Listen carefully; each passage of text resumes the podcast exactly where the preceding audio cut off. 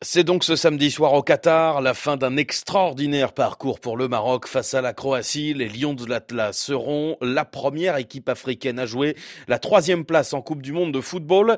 La ferveur sera sans doute à nouveau au rendez-vous dans les rues du pays ce soir pour les Marocains, mais aussi pour tous les autres Africains qui vivent dans le pays, qu'ils soient de passage en partance vers l'Europe ou qu'ils tentent de s'installer. C'est le regard du monde Afrique de cette semaine.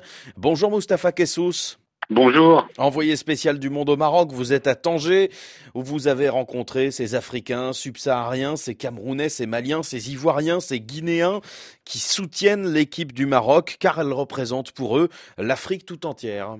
Oui, exactement. Euh, après le match, euh, après la victoire du Maroc face au Portugal, euh, j'étais à ce moment-là à Casablanca et au milieu de, la liesse, de l'euphorie, il y avait, des Camerounais, des Sénégalais qui, faisaient la fête avec avec les, Marocains. Ils portaient aussi le maillot des, des Lions de l'Atlas et j'ai trouvé ça assez surprenant et très fort parce que je me suis dit tiens c'est pas fréquent qu'on voit ce genre de, choses. Et du coup, je me suis intéressé à eux, je suis allé les voir et je leur ai demandé pourquoi ils soutenaient le, Maroc. Une joie euh, partagée euh, pour ces supporters qui, qui disent notamment que la, victoire du Maroc leur redonne euh, de l'espoir pour tout le continent. Oui, déjà, il y a la fierté d'avoir un pays africain être allé aussi loin dans la compétition.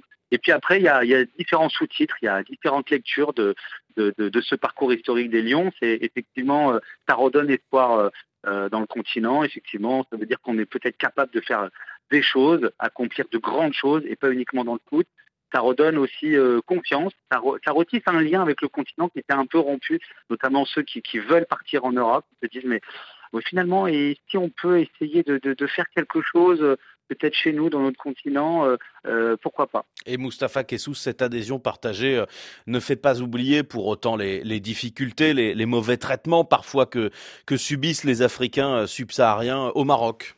Oui, alors ça c'est quelque chose que l'on retrouve au Maroc, en Algérie, en Tunisie. C'est voilà, les retours de, de, ces, migrants, de ces subsahariens qui disent vivre parfois à l'enfer hein, dans ces pays, le racisme, le mauvais traitement.